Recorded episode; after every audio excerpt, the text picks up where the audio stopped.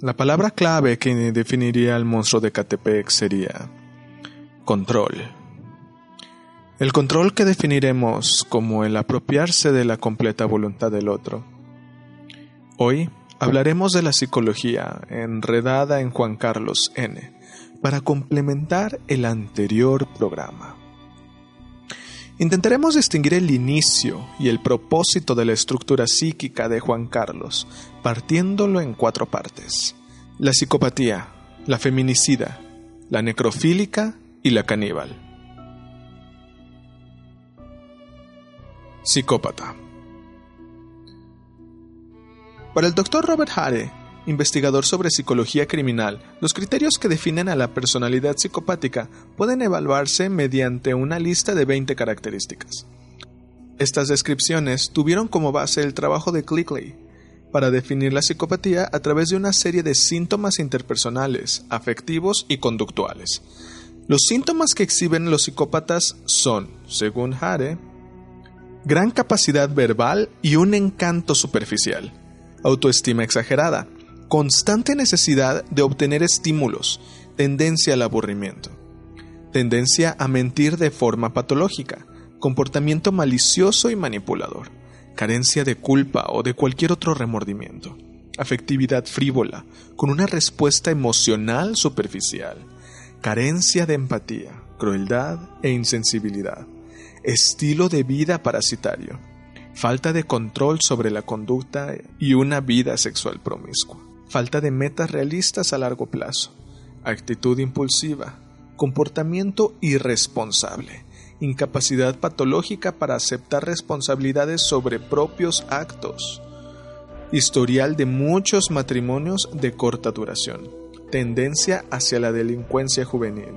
revocación de la libertad condicional, versatilidad para la acción criminal. Algunas de las posibles causas que dan origen a las personalidades psicópatas, y la verdad es que no existe una evidencia real sobre las posibles causas del trastorno de personalidad antisocial. Sin embargo, se cree que factores genéticos y ambientales, como el maltrato infantil o el abuso infantil, contribuyen al desarrollo de la misma. Las personas de padres antisociales o alcohólicos corren mayor riesgo las prisiones contribuyen en mucho a desarrollar esta afección en las personas, ya que la interiorización de las reglas morales que controlan los impulsos emocionales son afectadas por un desarrollo erróneo. Si los padres no enseñan reglas correctas, los infantes aprenden reglas incorrectas. Las personas que tienen por costumbre maltratar a los animales durante la infancia suelen estar ligadas también al desarrollo de la personalidad antisocial. A pesar de que los psicópatas no conciben el resto de personas, sí establecen relaciones y vínculos. Suelen ser de tres tipos.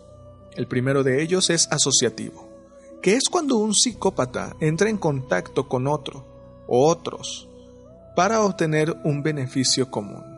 También se suele denominar alianza. Dado a que los integrantes del vínculo son narcisistas y ególatras, el apego solo está justificado por utilizar al otro en propósito común. El segundo tipo de relación es la relación tangencial, que es cuando un psicópata encuentra una víctima ocasional, un encuentro puntual, donde utiliza sus tácticas coercitivas para unirse a esa persona de una forma temporal. El tercero es complementario. Determinan una relación de doble vía, que habitualmente ocurre con un neurótico. En este caso, la persona psicópata suele aprovecharse de la situación. En los neurosos culpógenos, neuróticos, víctimas, los cuales tienen un duelo casi permanente ya que no pueden sustituir al objeto perdido, es decir, se sienten culpables de algo con deseos de autodestrucción, sintomatizados muchas veces en una depresión con sentimientos de culpa, que es aprovechada por cualquier psicópata generador de culpa. Esto lo podemos encontrar fácilmente en la relación de Juan Carlos con Patricia. Vamos al segundo punto, que es el feminicida. El perfil de un feminicida responde a lógicas de interiorización de comportamientos machistas, es decir, él cree que este comportamiento es normal, que está bien. La sociedad, la familia, los medios de comunicación, la crianza son, entre otros, algunos de los elementos que podrían calificar como responsables de esta conducta. Comúnmente son agresivos. La mujer es simplemente un objeto que les da poder. Cuando pierden ese objeto de poder, lo buscan en otra persona, comúnmente otra mujer, al asociarlas. Y al sentir la pérdida, llegan a la destrucción del objeto y a su sustitución por otro. Necrofilia. Todo empieza por una idea. El asesinato. Muy simple, pero fuerte, que se mezcla con los deseos sexuales de la adolescencia. Este se entremezclan hasta confundirse. En una persona neurológicamente sana, estos deseos suelen reprimirse. Si no son muy fuertes, si lo son, suelen reprimirse también, pero esta vez utilizando algún tipo de obsesión o adicción hasta que llega a explotar el deseo. Las fantasías, como dije, son reprimidas por el óvulo frontal, quien asocia los deseos de cualquier tipo con la parte moral, que hemos aprendido tanto de nuestros padres como de la sociedad. Así que los sujetos, al sentir que cometerán un acto que les traerá consecuencias, prefieren evitarlo a cualquier costo. Esto hasta que el deseo es más grande que la represión o en el caso que nos compete, desde que hay un trauma físico en el óvulo frontal, haciendo que las áreas responsables de que el cerebro no puedan comunicarse de manera adecuada, es cuando la culpa y la represión simplemente deja de existir. Canibalismo. Si lo vemos desde un punto de vista psicoanalítico, es un acto que relaciona directamente con lo madre. Comprendamos que al nacer, nuestro sustento de alimento es nuestra madre por lo tanto, el arquetipo de proveedora siempre será ella. El psicoanálisis siempre defendió la idea de que la libido pasa por una serie de fases antes de alcanzar la plena fase genital, donde se pone al servicio de la reproducción. Una hipótesis es que Juan Carlos quedó detenido en una fase libidinal como, conocida como oral destructiva o canibalística. Una fase que la mayor parte de los niños superan en cuanto son destetados y comienzan a gatear, alcanzando entonces el umbral de la fase anal. Sea por fijación libidinal o sea por regresión posterior, Juan Carlos pudo haber decidido, en algún momento de su vida, no querer saber nada de la castración y de la diferencia sexual, quizá como una forma de no llegar a devorar a su propia madre o a ser devorado o poseído por ella. Vámonos después de todo eso a mis conclusiones. Desde niño, un ser que ha recibido una castración agresiva, y hablamos de castración como el alejar al niño de cualquier manera de la madre, de la relación con la madre. En su apenas un desarrollo en la fase oral lo deja estancado en esa misma fase en una fase de odio constante. Las reglas y la moral de los padres que deberían de inculcar en el infante simplemente están ausentes. Agregamos el golpe en la cabeza que tal vez pudiera afectar la comunicación que tiene con el óvulo frontal, dejándoles una represión moral. Todas sus faltas afectivas en la infancia y su deseo por controlar y destruir el arquetipo materno lo llevan a la adultez que solo necesita una chispa para encender su infierno. La ruptura amorosa en una relación complicada o un nuevo abandono puede traerle a la mente el abandono de su madre, el odio y el ansia de destrucción, llevándolo a complacer su necesidad de destruir y controlar, dándole un placer sexual a estos actos, terminando la satisfacción de su tapa oral destructiva y estancada. Aquí tenemos el perfil psicológico, a mi parecer, de lo que ahora le llaman el monstruo de Catepec. Aún Juan Carlos y Patricia están encarcelados. No serán liberados hasta que termine el reconocimiento de todos los cuerpos y con ello puedan establecer un verdadero juicio. Sin embargo, muchas personas allá afuera, muchos psicólogos, incluyéndome a mí, coincidimos en algo. Tanto Patricia como Juan Carlos son perfectamente conscientes de todo lo que hicieron, de todo lo que provocaron. Lo planearon y lo llevaron a cabo durante muchos años y muchas veces. Sin embargo, escuchando todo este programa, teniendo toda la información frente a nosotros, ¿ustedes qué creen que es lo mejor? ¿Un encarcelamiento perpetuo? ¿Un tratamiento? ¿Ambos? Dejo este programa con esa simple pregunta. Muchas gracias por haberme escuchado. Nos seguimos escuchando en octubre.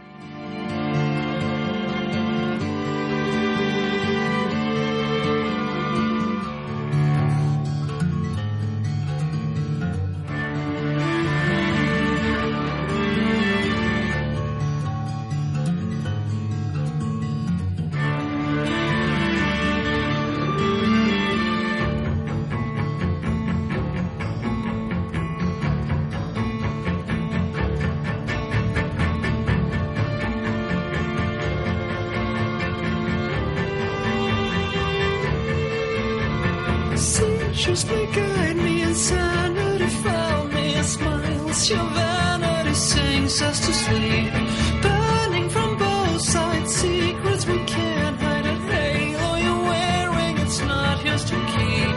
Stolen and maybe broken.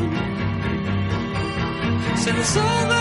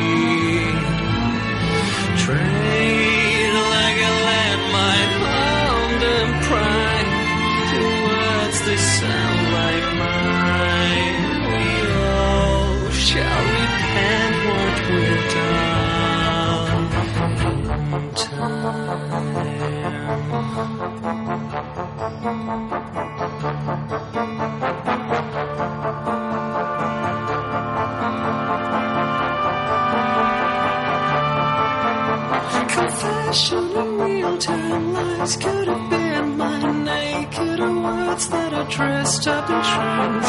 Light up with voices screaming your choices, all that was lost just to keep you from unspoken. Like you told them. For all that I left was a battle that I'll never fight again.